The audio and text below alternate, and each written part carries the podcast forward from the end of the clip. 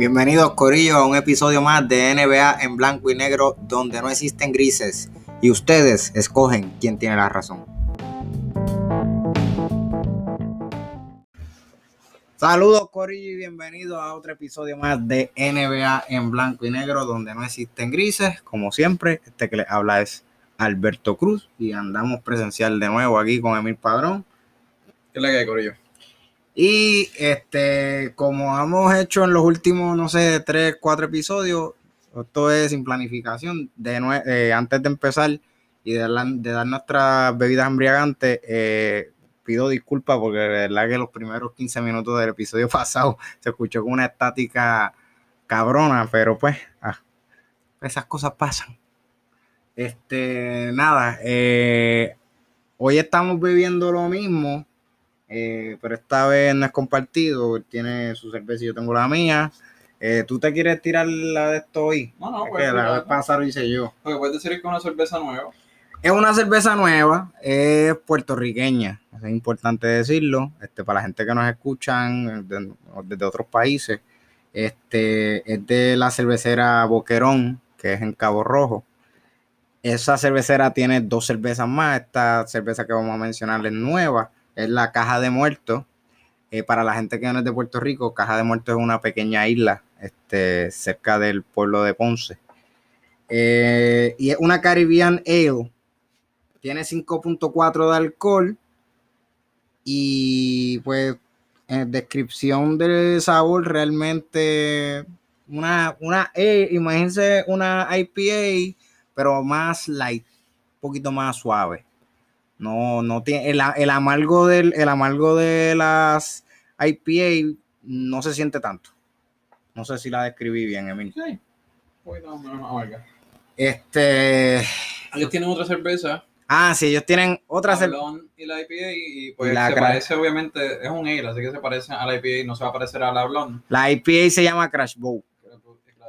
Y se parece un poco, sabe un poquito menos amarga, podemos decir. Estamos hablando de que todas esas cosas son los nombres de la cerveza de esta cervecera, son de áreas bastante, podemos decir, turísticas. Crash Bock es una playa famosa en Aguadilla. Boquerón, que es la Blonde, también se le dice Boquerón, la rubia. También es un pueblito famoso turístico en Cabo Rojo. Pero nada, nosotros no venimos a hablar de cerveza aquí. Esto es solamente para recomendarle la cervecita. ¿De qué vamos a hablar? Pues de lo que está, de lo que hay. O sea, de lo que hay, que pues ahora mismo estamos grabando en pleno juego, segundo juego de final, y ahora se acaba de terminar la primera mitad. Se acabó 56-45, 11 arriba, Phoenix Suns. Y pues no sé, Emil, ¿tú tienes algo que decir con respecto al marcador, con respecto a que ya el primer juego se lo llevaron los Phoenix Suns? Bueno, lo único que puedo decir yo realmente es que ¿verdad? Yo hice una predicción y me reitero. Como mucho siento que pueden ganar los juegos, Milwaukee. Y realmente pienso que Phoenix es un mejor equipo, sinceramente. Mira, que hoy vi una línea de Kareem Abdul-Jabbar diciendo que los Bucks en 6. Los Bucks en 6. Sí. Acuérdate que Kareem era Bucks. Sí. Y él, yo creo que el único campeonato que tiene Milwaukee fue en 1970 y fue con Kareem y con Oscar Robertson. Ya entré. Pues mira, yo antes de entrar al debate, porque antes de empezar a grabar, Jamie y yo estábamos aquí peleando y debatiendo. Vamos a hablar también de unas de rumores y de unas cositas que están pasando con diferentes jugadores. Pero, yo lo que puedo decir de la serie, Emil ya se la da sí o sí a Phoenix. Yo no. Emil dice que es que yo soy fanático de Milwaukee. Y yo no considero que yo soy fanático de Milwaukee. A mí, como yo lo he dicho otras veces, yo soy fanático del baloncesto y yo quiero que se dé el mejor baloncesto. Yo no puedo decir que esta serie se va a acabar así como en Milada y que como mucho 2 juegos. Yo no sé realmente qué vaya a pasar. Yo creo que esta puede ser una serie más competitiva de lo que Emil la pone. Así que quién gana o quién yo quisiera que ganara, no sé. Desde la perspectiva de Milwaukee, siento que Milwaukee, pues me gustaría que ganara Milwaukee por el hecho de que Giannis se gane su primer anillo a sus 26 años. Lleva, lo más seguro se lleva el Final MVP. Y como dijeron en otro podcast recientemente, pues sería de los tipos más jóvenes en ganar todos los premios. Por esa parte me gustaría ganar a Milwaukee, pero por la parte de Phoenix también digo como que mira, mano, Chris Paul lleva 16 años, es la primera vez que está en finales, tipo se ha fajado, siempre ha sido conducente a victoria, siempre ha tenido mala suerte, se lesiona. No sé, yo creo que no me importaría que gane uno o gane el otro, pero pues tengo que admitir que me gustaría ver una serie competitiva. Competitiva. ¿A favor de quién? No, una serie competitiva. ¿Tú quieres que yo me tire para abajo? Porque tú digas a quién vas, tienes que ir a alguien. No puedo decir. No es que... En este caso, no puede ser tan blanco y negro la cosa, lamentablemente. Ahí está fallando el título, que no está ahorrando el título. Es que es difícil, en este caso es difícil porque, por ejemplo, si tuvieran los Lakers, pues yo iría a Milwaukee, obviamente. Pero que si tuviera Brooklyn, iría a Phoenix. Yo voy a los underdogs. Yo voy al underdog.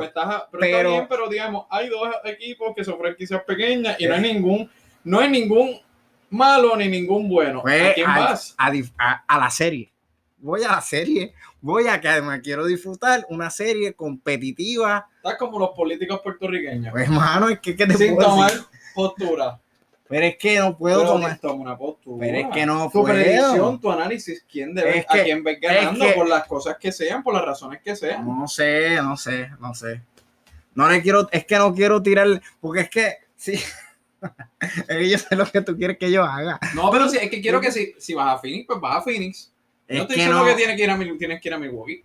Es que no puedo decir que voy a uno, es lo que te estoy diciendo. Pero, o sea, que tu capacidad... Tanto que te disfrutas el baloncesto, tanto que lo analizas, tanto que jodes, y okay. Tú no puedes predecir desde tu perspectiva quién debería ganar. Okay. Ya no. Yo pienso, viendo lo que vi en el primer juego, yo pienso que esta serie la va a ganar Phoenix. No creo que la gane en la cantidad de juegos que tú piensas. Yo creo que esta serie se puede ir a 7 juegos cómodos. Pero, no, de nuevo, no me sorprendería que Milwaukee lo saque. No me sorprendería. ¿Por qué? Tu predicción vuelve a ser la misma cosa. Ya bien. Puede que gane Phoenix, como puede que gane Milwaukee. Tú has hecho esto tantas veces en otros episodios. Y yo lo hago en este. Yo creo que es la primera vez que yo hago... No, algo como esto tú lo haces y tú, que no, sí, me imagino. No me sorprendería que Milwaukee también se lo lleve. ¿Y por qué digo que no me sorprendería? Porque si nos ponemos a comparar equipo en papeles, estamos hablando en papeles, equipo por equipo, Milwaukee tiene mejor equipo. Lo que pasa es que, mano, Phoenix está jugando un baloncesto de dioses. O sea, yo lo que vi en que el primer juego lo que pude ver fue la primera mitad. Mano, yo lo que veía era a un Milwaukee, a un Giannis fajándose, pero fajándose cabrón. O sea, te digo, el juego estaba tú veías y Giannis para adentro y pasaban y qué sé yo, pero Phoenix tranquilito pasando el balón, pam, pam, pam, pam, pim, pum, pam. Tirito detrás aquí, tirito detrás allá. Ah, se nos pegaron. Espérate, vamos a... Mano, siento a Phoenix demasiado cómodo. Ahora, Milwaukee están fajándose mucho más que Phoenix. Phoenix no puede confiarse. Si Phoenix se confía, se van ahí por los panchos. Eso que acabas de decir, Aaron, es una mierda. ¿Con quién ellos están estado confiando? Como que ¿en qué momento tú sientes que ellos se han confiado en los playoffs? Creo que ellos llevan al contrario. Ellos, porque si ha habido un equipo, siempre si ha habido un equipo que no ha tenido presión. No, pero si ha habido un equipo que está con la actitud de a mí no me importa, yo le voy a ganar a cualquier equipo. Ha sido Phoenix, no sé por de dónde te dice que Phoenix. Lo que pasa es el que tiene presión en Milwaukee, eso es sí. Está en contra de Milwaukee, al contrario, en ese sentido ellos están un poco más relajados, pero bueno, no porque no tengan presión. Todo no el mundo los tiene ganando. Bien, pero porque no tengan presión no significa que no están en las finales, o sea, en la final.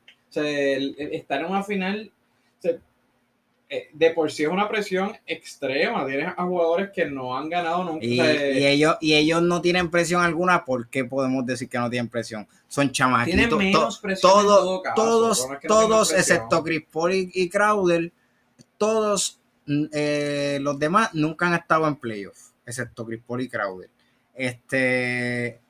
Y el único de los dos franquicias que ha estado en final, en 6 juegos de final de campeonato, ha sido Crowder, que fue el año pasado con Miami, que tuvo 6 juegos contra los Lakers.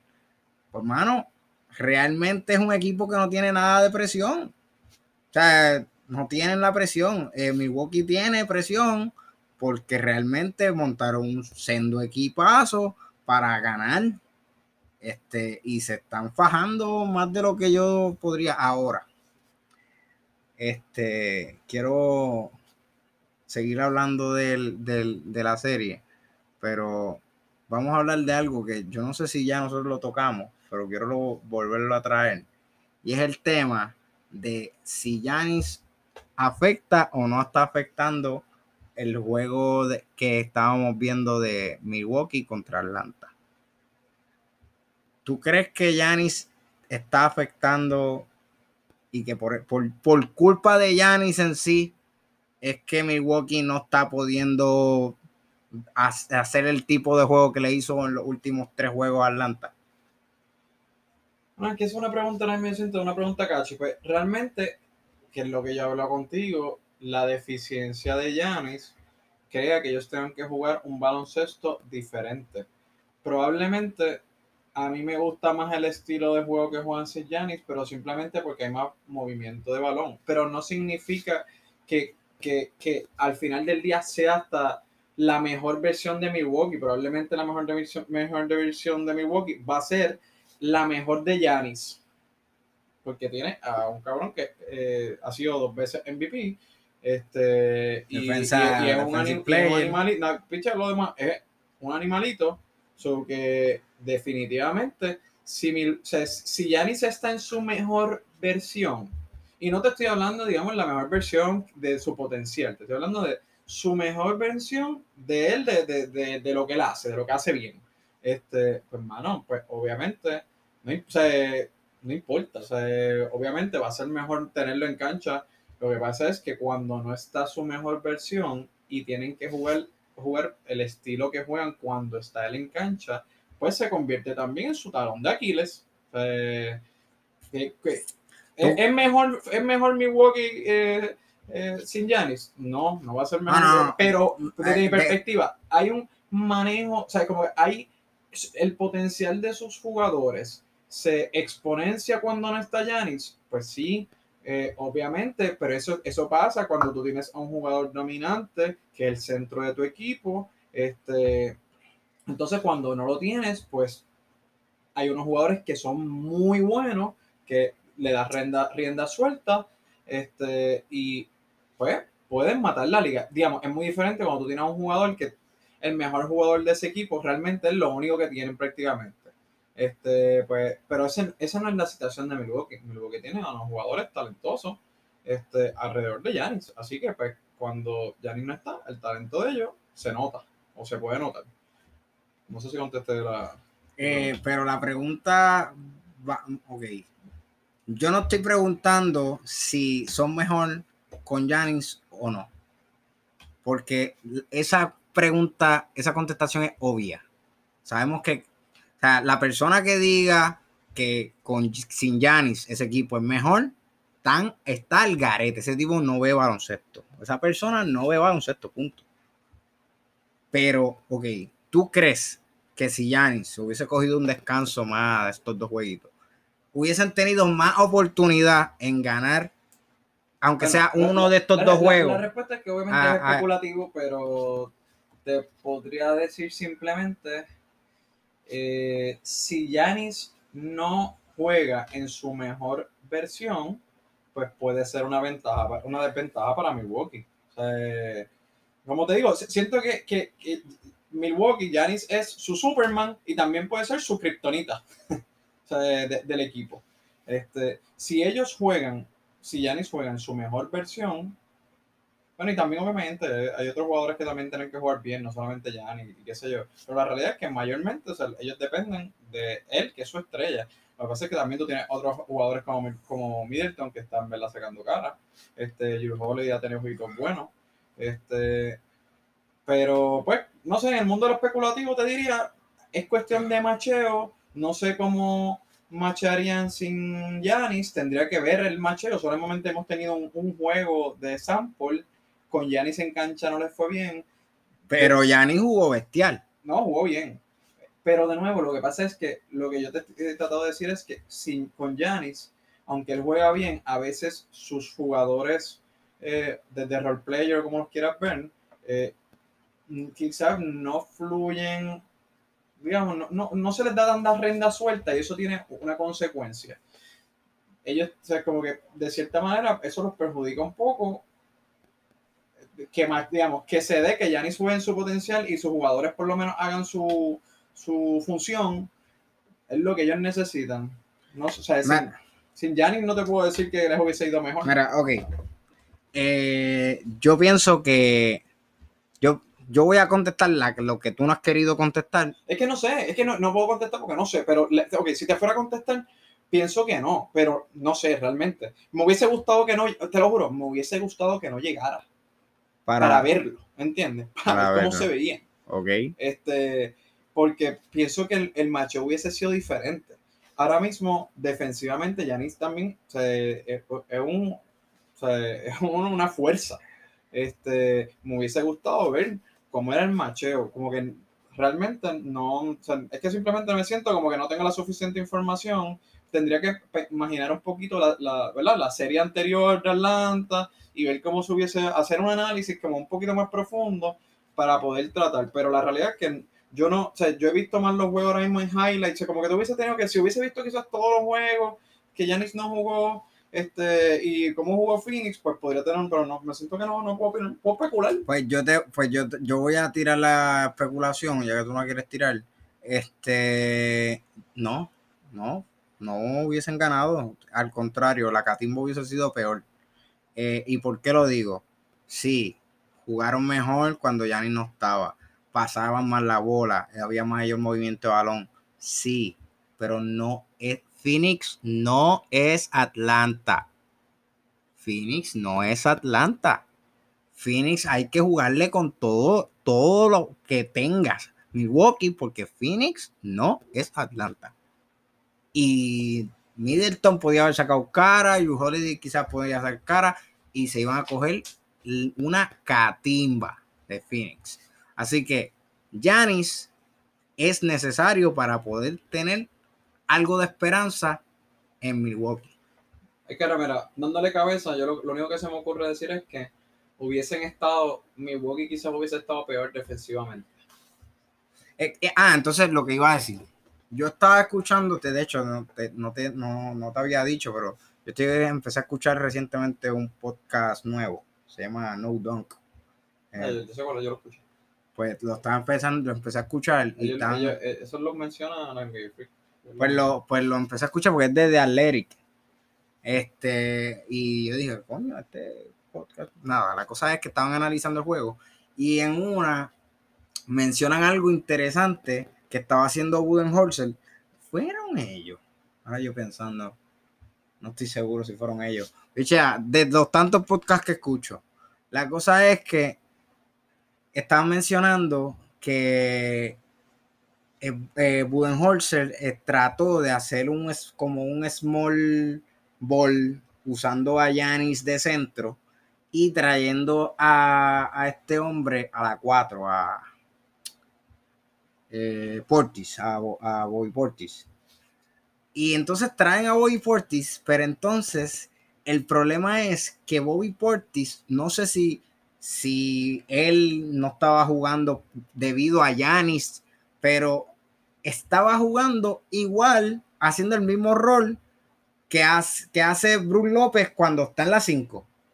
Pero él lo estaba haciendo estando en la 4. O sea que al final del día, lo que quizás Budenholzer quería hacer, yo no sé si era eso mismo, pero realmente no haces nada. Porque si tú vas a traer un small ball y vas a traer, que en vez del que coge la 5, el que coge la 4 haga el rol, pues, mano, estás haciendo el mismo rol. Si vas a traer un tipo como ese, más pequeño que Bruce López, más rápido, más explosivo, pues yo diría, mano, pues es para que abra la cancha, no para que tenga el mismo rol de Bruce López. Y pues tú vas a argumentar que Bruce López puede abrir la cancha, pero Bruce López es más lento, está mayor, como que Portis es más explosivo en ese sentido. Y yo siento que, no sé si es culpa de Portis o es culpa del mismo coach, pero tienen que, si vas a hacer unos ajustes como esos, tienes que cambiar la dinámica de juego. No me puedes hacer, vamos a cambiar la fórmula para obtener el mismo resultado. No, tú quieres obtener otro resultado. Y yo siento que analizando un poquito ese juego, tienen que ver la manera de buscar un small ball que le funcione mejor. Y están hablando de DiVincenzo, por ejemplo. Que si con DiVincenzo hubiese sido diferente, qué sé yo. Hermano, no tienen a DiVincenzo, no sé. Traen a Bryn Forbes o... otra cosa que también en ese primer juego estaba anotando. Pat Connaughton está haciendo un boquete defensivo y un boquete ofensivo. Porque yo viendo el juego, la primera mitad, pues, hermano, Pat Connaughton es un tirador, tiro de 3. Se la pasaban a Pat Connaughton a la esquina y él hacía el fake y se iba para el aro y fallaba. Mano, tú no eres ese jugador. Toma tu rol. Yo siento que el problema de Milwaukee está haciendo que muchos jugadores están queriendo crecerse por la razón que sea. Y tratando de hacer cosas. Vi al mismo Portis tirando un tiro ahí faltando pocos segundos, como que del carajete, como que, mano, no, como que tienen que buscar la manera de no sé si esto es coaching, de verdad que no sé, pero tienen que decir, mira, mano, tienes que tomar tu rol y ya, porque no estás jugando como se supone. Así que no sé, tú que has visto los highlights más o menos así, algo que analizar del juego de Milwaukee. Que yo vi por lo menos la primera mitad del primer juego. Yo siento que Milwaukee tiene que ver qué ajustes hace. Como yo hablo contigo, a veces todo es cuestión de macheo y ajustes. Hay que ver qué propone para este juego. Si veo, vamos a chequear el score. Estoy en eso, porque el score está Phoenix ganando 70-63 por 7 arriba. No es por mucho, pero pues hemos visto que por lo menos Phoenix ha estado dominando el juego, la mayoría del partido, así que pues no me estaría raro que esté pasando lo mismo que pasó en el primer juego, que Milwaukee se esté fajando al garete y Phoenix se note demasiado de cómodo. Otra cosa que no hemos hablado de Chris Paul, o sea, yo creo que Chris Paul es el tercer jugador que en unas finales mete 30 o más sin hacer turnover. Sí, creo que sí, el tercero. Creo que fue, no sé, Michael, si fue Jordan. Ok, Michael Jordan. No, sí, era sí. Tim Duncan en el 2013 y Kareem Abdul-Jabbar lo hizo 6 veces. No recuerdo cuando yo sí, no, eran 3 nada más. Buscamos rapidito. Vamos a buscarlo rapidito aquí. Yo te lo envié, ¿verdad? No recuerdo. Sí. Sí, no, eran 4. Ah, no, pero esto es de Ayton. Mira esto, Ayton. Sí, pero con el tema de Chris Paul, que creo que quisieran 40 puntos. Eran 30. Creo que 30 o más. Creo que me parece que para mí que era Michael Jordan. Yo no sé si era Magic. Michael Jordan. No estoy seguro, amigo. Voy a buscarlo. Porque realmente no lo encuentro aquí. Yo creo que yo no te lo envié. Por eso se busca rápido. Bueno, en lo que tú buscas, yo quería hablar de un tema que es medio bochinche realmente, por lo menos así de pequeño paréntesis. Rachel Nicholson, una reportera extremadamente famosa, ¿verdad? La que conduce el programa de The Jump,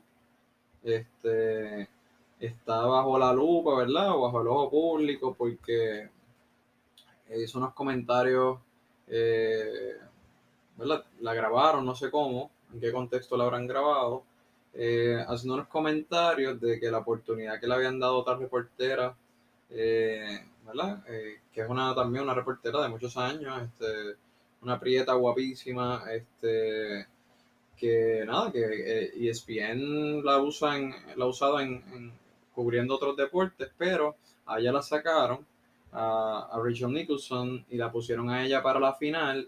Y Rachel Nicholson, no sé si en su privacidad o en su enojo, y también quizás en su privacidad, pues despotricó en contra, digamos, de eso. Creo que el comentario quizás más fuerte fue que a ella la habían escogido simplemente por traer diversidad. Y pues nada, como que ha habido muchas respuestas en cuanto al tema, gente obviamente quemándola, ella se tuvo que disculpar, hizo expresiones, ¿verdad? Tratando de apaciguar la situación, pero aún mucha gente está pidiendo la cabeza. Al final del día, no sé, es humano de errar y pienso que es humano aceptar que hiciste o dijiste algo mal. Quizás ella estaba hablando bajo coraje. Entonces, nada, es una pena, digamos, al final del día. Al final del día es una pena que haya hecho ese comentario, ¿verdad? Porque lo está haciendo en contra de una compañera reportera. Y quizás también ella estaba hablando en su privacidad, podría decir a alguien, qué sé yo, pero pues al final del día pues fue grabada y quizás la pone, cuestiona su, no voy a decir su moral, sino cuestiona su, ¿cómo se dice? Su carácter. De hecho, y para colmo, su carácter y su ética de trabajo. Sí, pero sobre todo su carácter, porque o sea, si tú estás molesto, no te puedes sacar, o sea, no puedes salirte así, despotricar porque estás molesto. O sea, es tu carácter desde mi perspectiva, nada. El punto es que, desde mi perspectiva, también para colmo, ahora también querían pedir la cabeza con lo que yo te había comentado que salió y que ella estuvo con Jimmy Butler en la burbuja. Nada, obviamente eso es un poco un pequeño paréntesis en lo que Alberto buscaba la información, pero es interesante simplemente cómo, ¿verdad?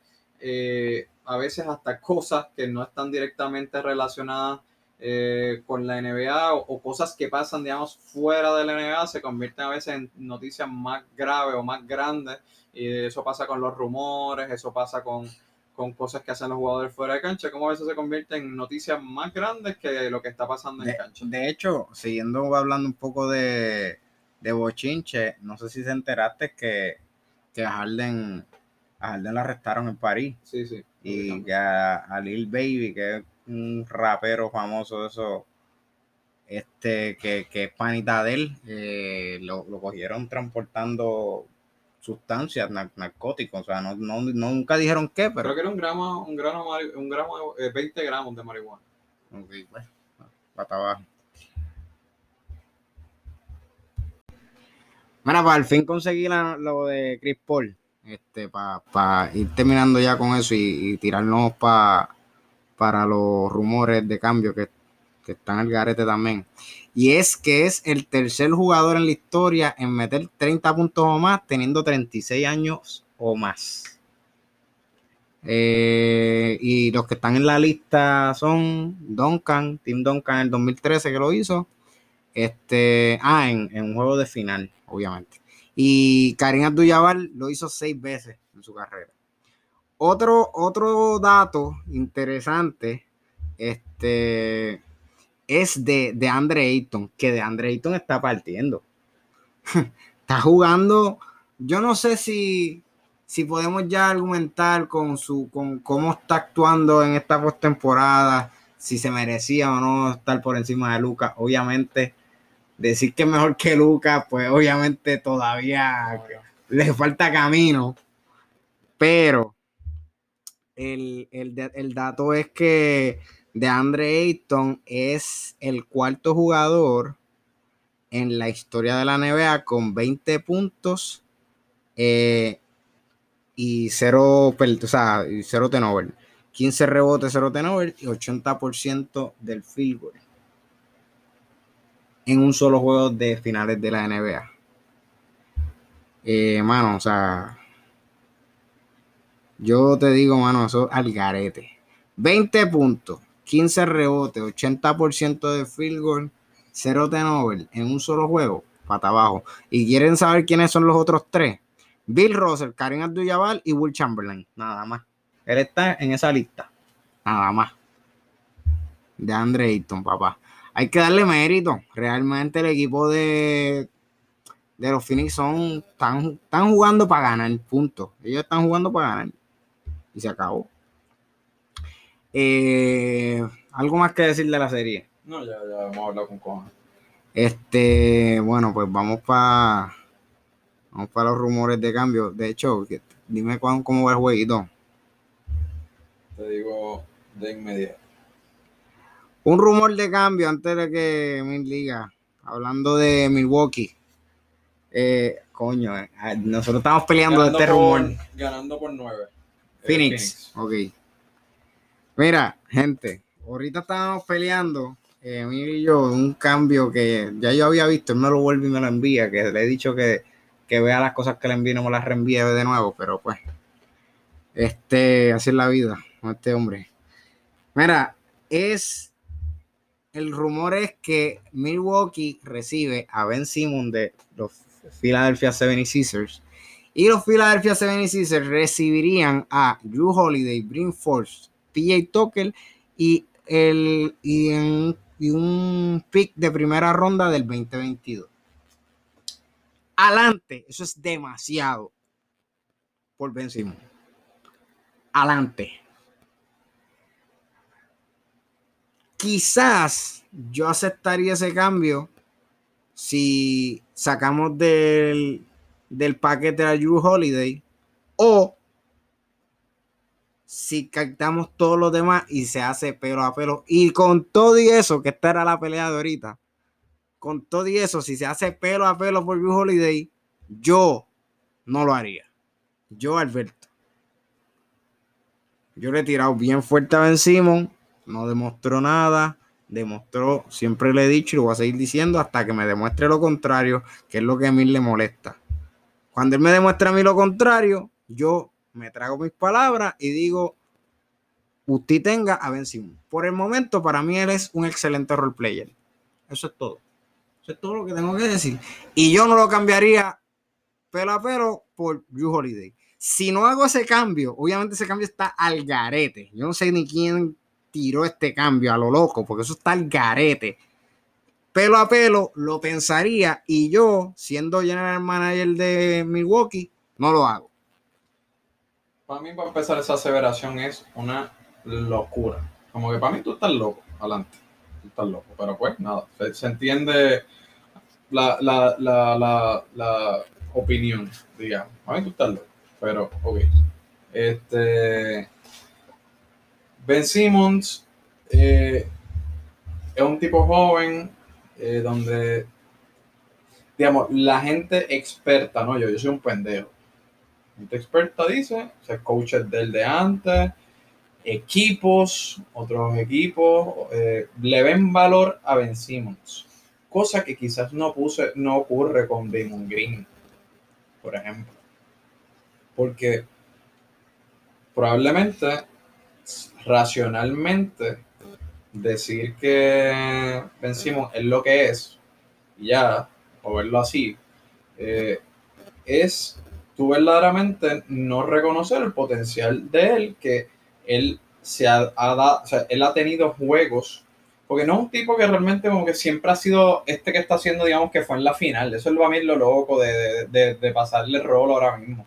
Es que él ha tenido juegos en temporada, lo que pasa es que su mayoría son cuando Embiid no está. Así que para empezar, eso te da una clave del análisis. Uno. Número dos. Es un jugador que en Summer League, en High School, tenía... O sea, obviamente lo que pasa es que él estuvo, para quien no lo sepa, pues él estuvo lesionado en su primer año. Por eso es que en su primer año él no corrió para rookie y realmente él vino a correr para hacer su segundo año, porque en su primer año no tuvo los juegos suficientes para considerarse que había jugado. No jugó ni uno. No, pero jugó en el Summer League. Sí, pero por eso en el Summer League no se considera que tú jugaste. Sí, por eso. ¿Sabes? Pero para el que no sepa, pues o sea, no logró jugar la temporada completa y jugó en el Summer League, pero el Summer League no te cuenta para esa aportación de que se considere que llegaste a jugar en tu primer año. El punto es que un chamaco que al final del día ha dado los flashes de que juega muy bien. Para mí no es Fultz, que Fultz entró y ni siquiera, o sea, es como que él estuvo que no sabía tirar. Para mí, a Ben Simmons lo que le falta es que no tiene confianza. Yo no siento que es que él no sepa, que no tiene confianza. Oye, pero en este caso, los dos casos son similares. ¿Por qué? Porque uno era que no sabía tirar, dice que él no sabía tirar, y el otro es que no se atreve a tirar. Los dos casos son similares porque los dos casos son psicológicos, son cosas psicológicas. En el caso de Fultz, aparentemente hubo una lesión, no sé si es cierto o no. Al fin y al cabo, yo no era parte del equipo médico de él, pero lo que te puedo decir es que Ben Simmons, más constante que Fultz, ha tenido juegos buenos. No te voy a decir que digamos que son juegos, no es constante que él tiene juegos que tú dices que como que es una peste, pero ha tenido juegos donde haciendo lo que hace bien, tiene juegos buenos. A él le falta el mid-range, quizás el 3 no lo va a desarrollar y vamos, podría desarrollarlo, pero digamos que yo siento que él está en una posición un poco más como la de Giannis. Giannis, tú mismo dices constantemente que aunque él tiene un montón de deficiencias, es muy bueno en lo que él hace. Pues yo siento que Ben Simmons, con que simplemente se dedique a ser un Giannis, mira quién es Giannis. Sí, pero mezclarlo entonces, vamos a seguir hablando del cambio que estamos viendo. ¿Cómo tú vas entonces? Por eso es que yo no lo haría, aparte de que considero que Jrue Holiday, ahora mismo, si tú quieres ganar ahora, no tienes que estar desarrollando ni nada. Si tú quieres ganar ahora, Jrue Holiday es mejor opción que Ben Simmons. Para poder ganar con Ben Simmons tienes que desarrollarlo. Uno. Y dos, es que Ben Simmons, si no tiras de tres, no pegas con Giannis. Vas a tener a dos tipos que no tiran de lejos. Ah, no, pero lo que pasa es que de nuevo, como yo te mencioné, o sea, yo te hice ahorita cuando estábamos discutiendo dos análisis. ¿Qué fue lo primero que yo te dije? Lo primero que yo te dije fue eso. Fue eso, sí. Ese comentario, ese fue mi primer comentario. Ese cambio no tiene sentido porque tú no vas a tener a dos personas que son tan malos tirando de afuera. O sea, eso no tiene sentido. Bueno, eso es un análisis. Eso fue lo primero que yo mencioné. Cuando tú siquiera me dijiste, eso fue mi breve reacción. Pero si tú me das a Jrue Holiday, yo te estoy diciendo, si yo soy otro, picha, yo soy los Pelicans, y tú me cambias a Jrue Holiday pelo a pelo por Ben Simmons, yo hago ese cambio por el potencial, y tú puedes argumentar y puedes tener razón. O sea, es como que es un riesgo y puede ser que lo termine perdiendo, pero es parte del riesgo. Pero es un riesgo donde yo siento que de salirte bien es más alto el upside si te sale bien. Downside, si te sale bien. Pero bueno, si te sale mal, pues te salió mal. Tú tienes que... Eso es parte de si no fuera un riesgo. Por eso es que ese cambio es más riesgoso para el que reciba Ben Simmons. Pues está bien. Es como el tema de las apuestas a veces. Entre mayor riesgo, más ganas. Más ganas, sí. Pues un poco esa es la situación. Tienes más riesgo, pero en teoría estás puesto para ganar más. obviamente, volviendo quizás en el caso de Milwaukee, pues no tendría mucho sentido, o sea, es como que por cuestiones de que Jrue Holiday por lo menos, ¿verdad? Es un tirador muy decente de la línea de tres y no tiene sentido tú cambiar por un jugador que no tira de tres, punto. No es que no tira, es que no tira. Obviamente no, yo no lo veo como un cambio ni siquiera viable, a menos que, no sé, a menos que sea por, qué sé yo, o sea, que ellos dan otras piezas que tú digas, qué sé yo, Benzimo y Matisse Thybulle o Maxey, el rookie. Así pues quizás tendrás, pero ahí no, ahí sí. Por eso, pero digamos, no tendría sentido para Milwaukee en el sentido de que, o sea, tú te necesitas otras piezas. Si vas a tener a esos dos, por ejemplo, tú necesitas otras piezas también. ¿Entiendes? Claro, o sea, claro. Como que porque no tiene, porque la combinación es mala, por ponerlo así. Pero no, y quizás también si Milwaukee, no sé, perdón, Filadelfia, pues qué sé yo, que haga un cambio bien grande y exagerado. Pues quizás podría ser, no sé, que haga un trade bien exagerado de que yo te mando, ponle a Tobias Harris, te mando a Ben Simmons, tú me mandas a Jrue Holiday, yo te mando a Bruce López. ¿Entiendes? Como que es una loquera de cambio así, como no, que eso no, yo sé que no va a pasar, pero lo que te quiero hacer es como que para que tenga sentido, o que haya un tercer equipo también podría ser, ahí podría tener sentido. Pero es que yo ese rumor para mí es tan estúpido, y que salga en estos momentos, porque mano, yo no, los equipos que llegan a finales usualmente no cambian, no hacen ese tipo de cambio. Milwaukee no va a hacer un cambio después de que llegue una final. No lo va a hacer así, ellos se van a morir con su trío y van a intentarlo. Si pierden, que puede ser que pierdan, parece, pero van a querer intentar el año que viene, pero no vamos a ir hablando del mismo cambio, vamos a hablar de otro, que salió también otro rumorcito reciente, que me lo envió a mí, y era de su equipo, Los Ángeles Lakers, con el equipo con más aces en la NBA ahora mismo, el Oklahoma City Thunder, que están cerca, dice, are closing in on a deal that will send Kemba Walker to the Lakers in exchange for their first round pick this season and Kyle Kuzma. Y a mí me parece que es un cambio que sí se puede dar, y explico por qué. Para mí, Kemba,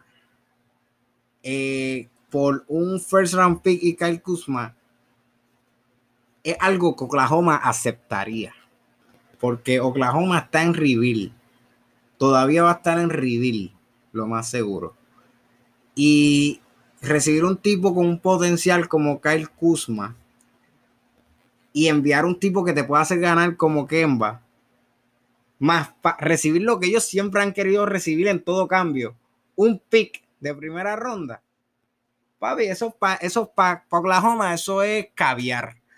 Y también que los Lakers tengan una tercera voz en Kemba, me parece súper excelente para un equipo como los Lakers. Para mí esto es un cambio que sí se puede dar, y no me sorprendería que cuando se acabe la final de campeonato estemos viendo esto como un cambio que se dio.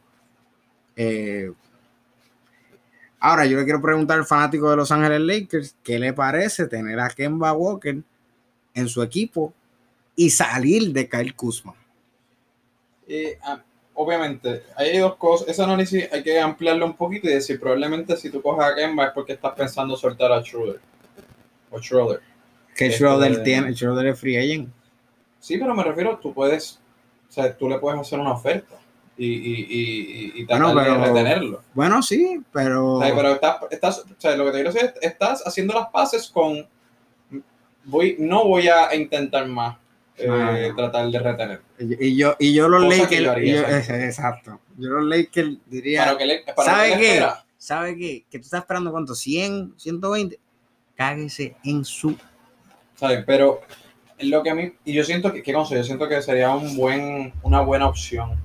Me gusta más que Schroeder, by the way. El problema que tiene Kemba es el tema de las lesiones.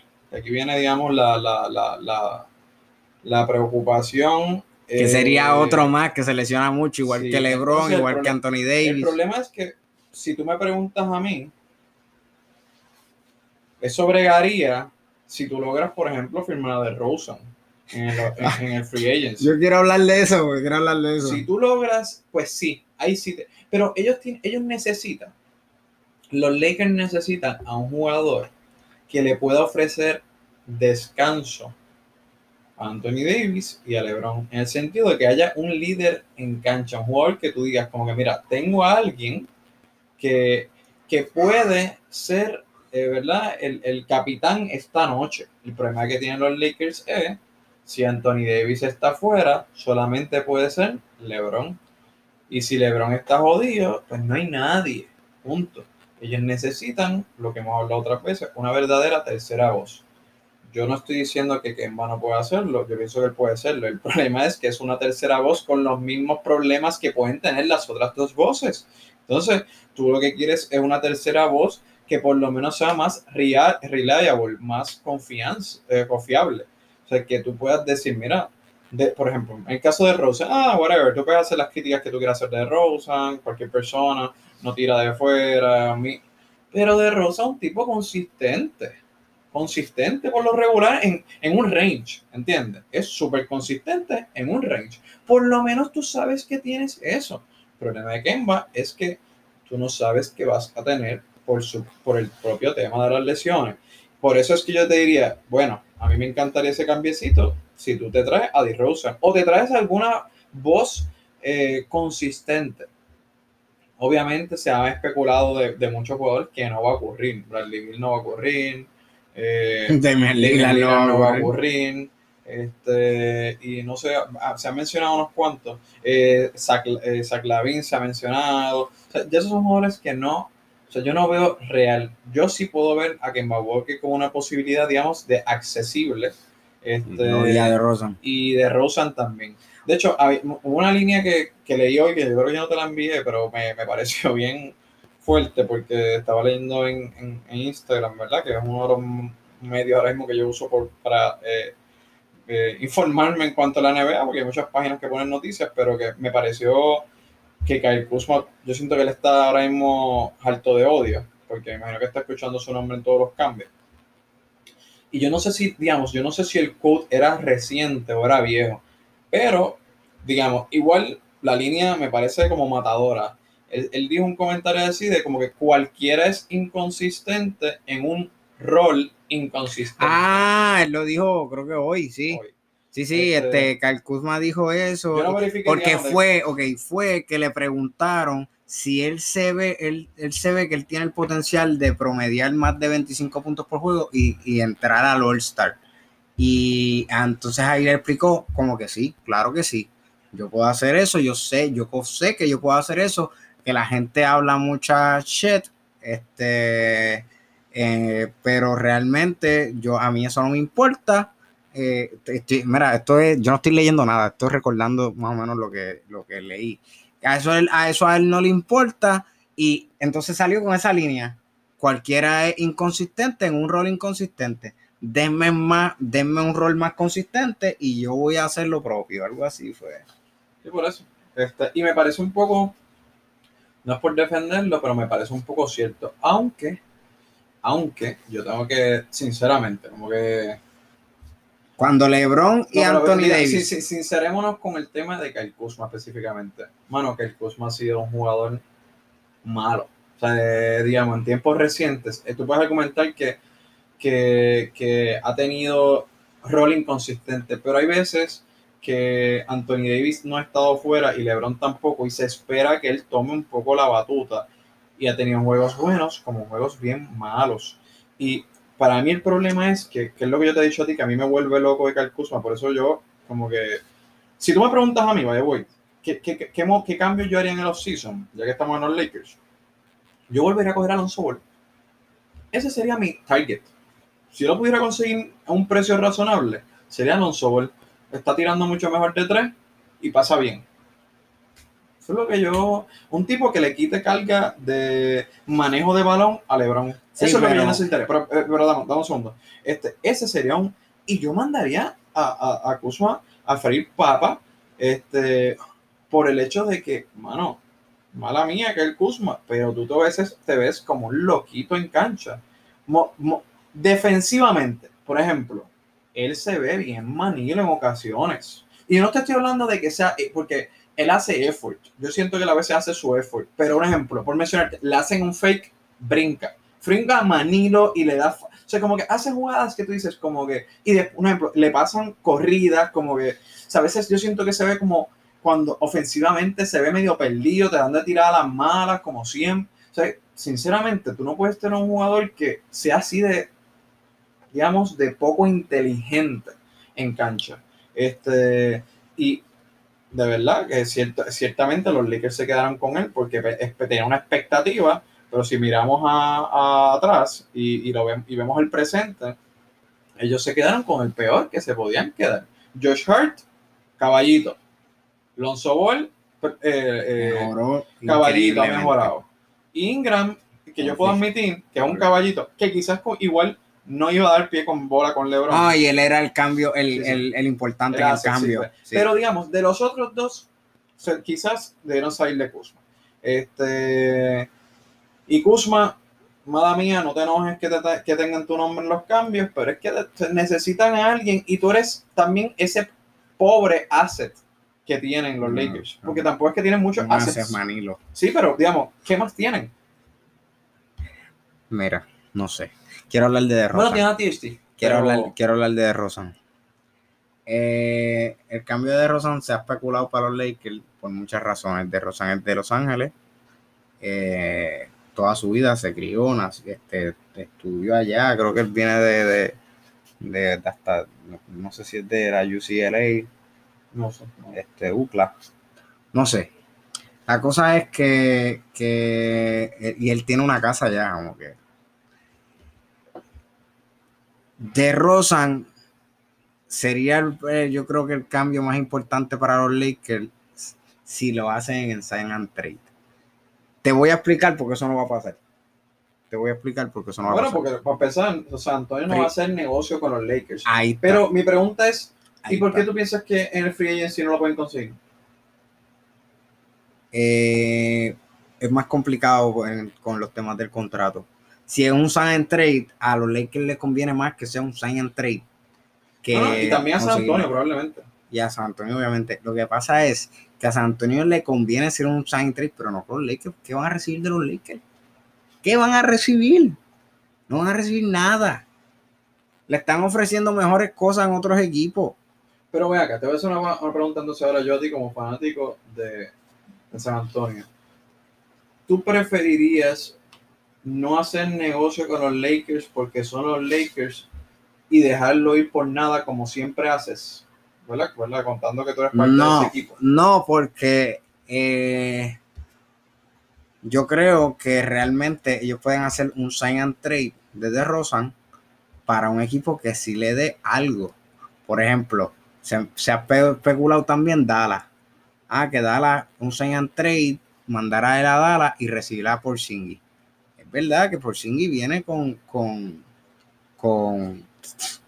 problemas que ha tenido en Dallas, que no ha podido dar pie con bola, que sí, que sé yo, que lesiones, es verdad, pero va por un equipo que lo cuidan un montón, que lo van a cuidar un montón, va por un equipo que tiene un coach que lo va a poner en cintura, y si tú me preguntas si yo prefiero coger a KCP y Kyle Kuzma por DeRozan, o a Porzingis, yo te voy a decir Porzingis, olvídate. Sí, pero yo te voy a decir Porzingis sí o sí, a o cerrado. Me dan, qué sé yo, otro jugador que se me ha mencionado. El problema ahora mismo de lo que estás diciendo es que San Antonio no se caracteriza por hacer negocios muy, ¿cómo podríamos decirlo? Quizás si ellos van a hacer un negocio muy favorable para ellos, sí, lo van a hacer, porque obviamente tampoco son brutos, Pero no, pero en estos casos son medios estrictos con sí, pero con estos casos, y ya lo vimos con Kawhi, cuando Kawhi Leonard pidió cambio, ellos no ganaron ese cambio. O sea, sí, no ganaron. DeRozan no es Kawhi, y DeRozan es un agente libre, no es sí, lo mismo. Pero bueno. Ahora, es que el problema, okay, aunque tú digas sí, hay equipos que le va a convenir un sign and trade, hay equipos también que le va a convenir cogerlo como free agent, ¿entiendes? Sí. O sea, sí, para algunos, porque, obviamente yo no sé mucho de los contratos. Lo que pasa es que el sign and trade también depende de que el jugador esté de acuerdo. Claro, no, pero lo que te iba a decir es que para un equipo con budget apretado es mejor un sign and trade, ¿cierto? Pero para un equipo que no tenga nada que perder, digamos los Knicks, déjalo a gente libre y yo le ofrezco una normalidad de chavos, ¿entiendes? Le puedo ofrecer el máximo, digamos, que esté disponible para él como agente libre, que yo pueda darle. So, lo que te quiero decir es que aquí el problema es que siempre va a haber un equipo de los que tienen chavos y nada que perder que pueda hacer una buena oferta por DeRozan. No es lo mismo que por Kawhi. Lo que pasa es que, mira, de hecho, esa es la otra cosa por la cual yo creo que no va a pasar, es porque ya DeRozan dijo que se quiere ir para el este. Que se quiere ir para el este, y ya lo dijo abiertamente, como que se quiere ir para el este y ya, punto. Yo no creo que el equipo de San Antonio ha bregado súper bien con él, y yo pienso que él no se va a tirar la puerca. Y va a aceptar un sign and trade. Sí, lo hacen para el equipo que él quiera, y yo estoy convencido de que va a ser para el este, porque ya él lo dijo abiertamente que él quiere ir para el este. Y, mano, si qué sé yo, lo mandan para el este por... se ha mencionado el tema de Ben Simmons, por ejemplo. Ben Simmons, yo a Ben Simmons lo aceptaría, aunque lo he criticado, porque yo sé que Popovich lo puede poner en cintura. No sé, mano, o sea, hay un par de equipos que, pues, pueden ser buenas, hacer un sign and trade. Pero antes de que se acabe, que ya se está acabando esto, quiero tirar un cambio también que se salió recientemente, que era con los Charlotte Hornets. Charlotte Hornets recibían a Ben Simmons y enviaban a Gordon Hayward y el pick número 11 del draft de ahora, a Filadelfia. ¿Qué puedo decir? Me parece, eso es un cambio que yo no haría. Tampoco, porque aquí sí yo puedo decir que Ben Simmons es el mejor jugador de ese cambio, pero by far, por encima. Que Gordon Hayward quizás puede pegar más con Embiid, es verdad, puede ser, y que tienen el pick 11 también, mano, o sea, como que eso le da, pero no sé si habría que analizar este cambio un poquito más a fondo. Pero nada, mi gente, que ya se nos está acabando el tiempo. Nos consiguen en Instagram como NBA en blanco y negro. Si tienen sugerencias, comentarios, lo que quieran, nos pueden escribir por ahí, o nos pueden escribir al correo electrónico nbaenblancoynegro@gmail.com. El episodio fue un poco improvisado, como siempre, súper improvisado, pero nada, como siempre estamos aquí dando la batalla. Emil, tus palabras, que se está acabando el tiempo. Nada, agradecemos que nos sintonicen. Obviamente, siéntase en la libertad de hacernos sugerencias, preguntas o comentarios. Estamos apenas, ya ahora mismo no sé por qué número de episodio vamos, pero estamos por el episodio 29, estamos empezando, esperemos, ¿verdad? Esperamos que se lo estén disfrutando, y aunque nosotros estemos improvisando, nos lo estamos gozando, así que los agradecemos y los queremos. Hasta la próxima. Eso es lo bueno de esto. Nada, nos vemos, gente, se nos cuidan.